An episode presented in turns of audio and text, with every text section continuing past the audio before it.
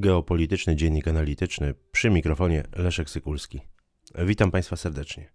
Minister Spraw Zagranicznych Polski, profesor Zbigniew Rau, 8 stycznia tego roku podjął decyzję o odwołaniu ze stanowiska pana Jarosława Nowaka, a chodzi o stanowisko pełnomocnika rządu Rzeczypospolitej Polskiej do spraw kontaktów z diasporą żydowską. Przyczyną tego odwołania jest wywiad, jakiego pan Jarosław Nowak udzielił brytyjskiej gazecie Jewish News. E, ten wywiad ukazał się także na portalu e, Jewish News 7 stycznia tego roku. W tym wywiadzie mm, pełnomocnik rządu do spraw kontaktów z diasporą żydowską mm, no, dość ostro skrytykował działania polskiego rządu wobec środowisk żydowskich. Jarosław Nowak objął swoją funkcję 6 lipca 2021 roku. Co istotne, w przeszłości nie był zawodowym dyplomatą. Pełnił funkcję m.in. dyrektora obszaru ekspansji zagranicznej Polskiej Agencji Inwestycji i Handlu. Zresztą na tę słabość przygotowania zawodowego zwraca także y, Michael Daventry, człowiek, y, dziennikarz, który przeprowadził wywiad z Jarosławem Nowakiem dla Jewish News. Podkreślał zresztą na samym początku, że miał zdecydowanie y, więcej w swoim życiu zawodowym wspólnego z branżą turystyczną, prowadząc hotele na przykład, e, niż e, ze sprawami zagranicznymi, e, co czyni go bardziej doradcą niż dyplomatą podległym polskiemu ministrowi spraw zagranicznych. W wywiadzie dla brytyjskiej gazety pełnomocnik polskiego rządu bardzo ostro skrytykował poprawki w ustawie o Instytucie Pamięci Narodowej. Nazwał je nawet, tutaj cytat, jedną z najgłupszych poprawek, jakie kiedykolwiek zrobiła jakakolwiek ustawa. Koniec cytatu. Mm, to nie, to nie oczywiście jedyna bardzo kontrowersyjna wypowiedź mm, pana Nowaka e, w sprawie działań polskiego rządu i w sprawie stosunków polsko-żydowskich. E, jeszcze gorzej tak naprawdę wygląda jego, wyglądało jego stanowisko, jeśli chodzi o restytucję tak zwanego mienia bezspadkowego.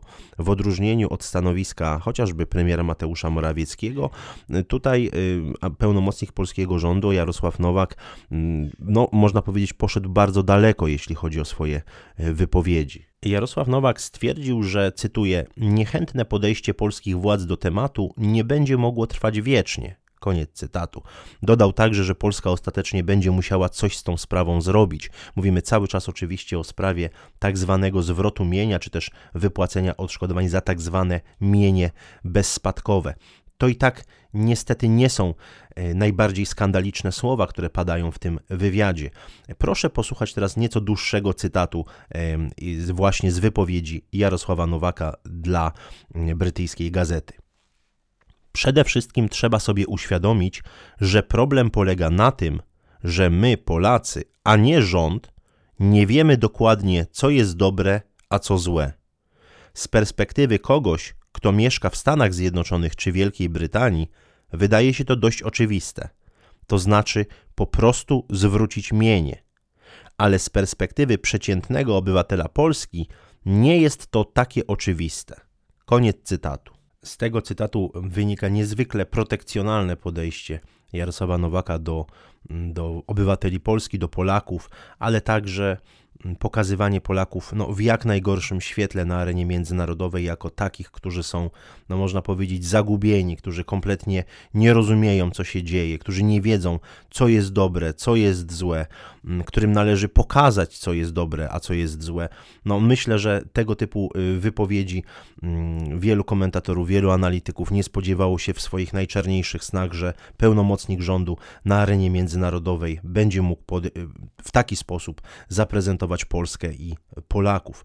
Co więcej, Jarosław Nowak przekazuje bardzo ciekawe informacje w tym, w tym wywiadzie. Mówił na przykład, że, cytuję, w Polsce dyskutuje się teraz o wielu pomysłach. Może to będzie bardzo symboliczna rekompensata, jak w Czechach czy na Węgrzech, może będzie to coś innego. Koniec cytatu. I teraz nie wiemy, to jest bardzo ciekawe, czy rzeczywiście w kręgach rządowych obecnie dyskutuje się możliwość wypłacenia jakichś rekompensat, w cudzysłowie oczywiście rekompensat środowiskom żydowskim. Tego nie wiemy, to jest bardzo ciekawe. Myślę, że warto byłoby pokusić się tutaj o jakąś interpelację poselską do mm, czy, Mate, czy premiera Mateusza Morawieckiego, czy ministra spraw zagranicznych Zbigniewa Rała, czy rzeczywiście polski rząd obecnie planuje wypłacenie jakichkolwiek rekompensat środowiskom e, żydowskim. Ale padają tam także bardzo ciekawe słowa. Jarosław Nowak przyznaje, że nie sądzi, aby wydarzyło się to w ciągu najbliższych dwóch lat przed kolejnymi wyborami.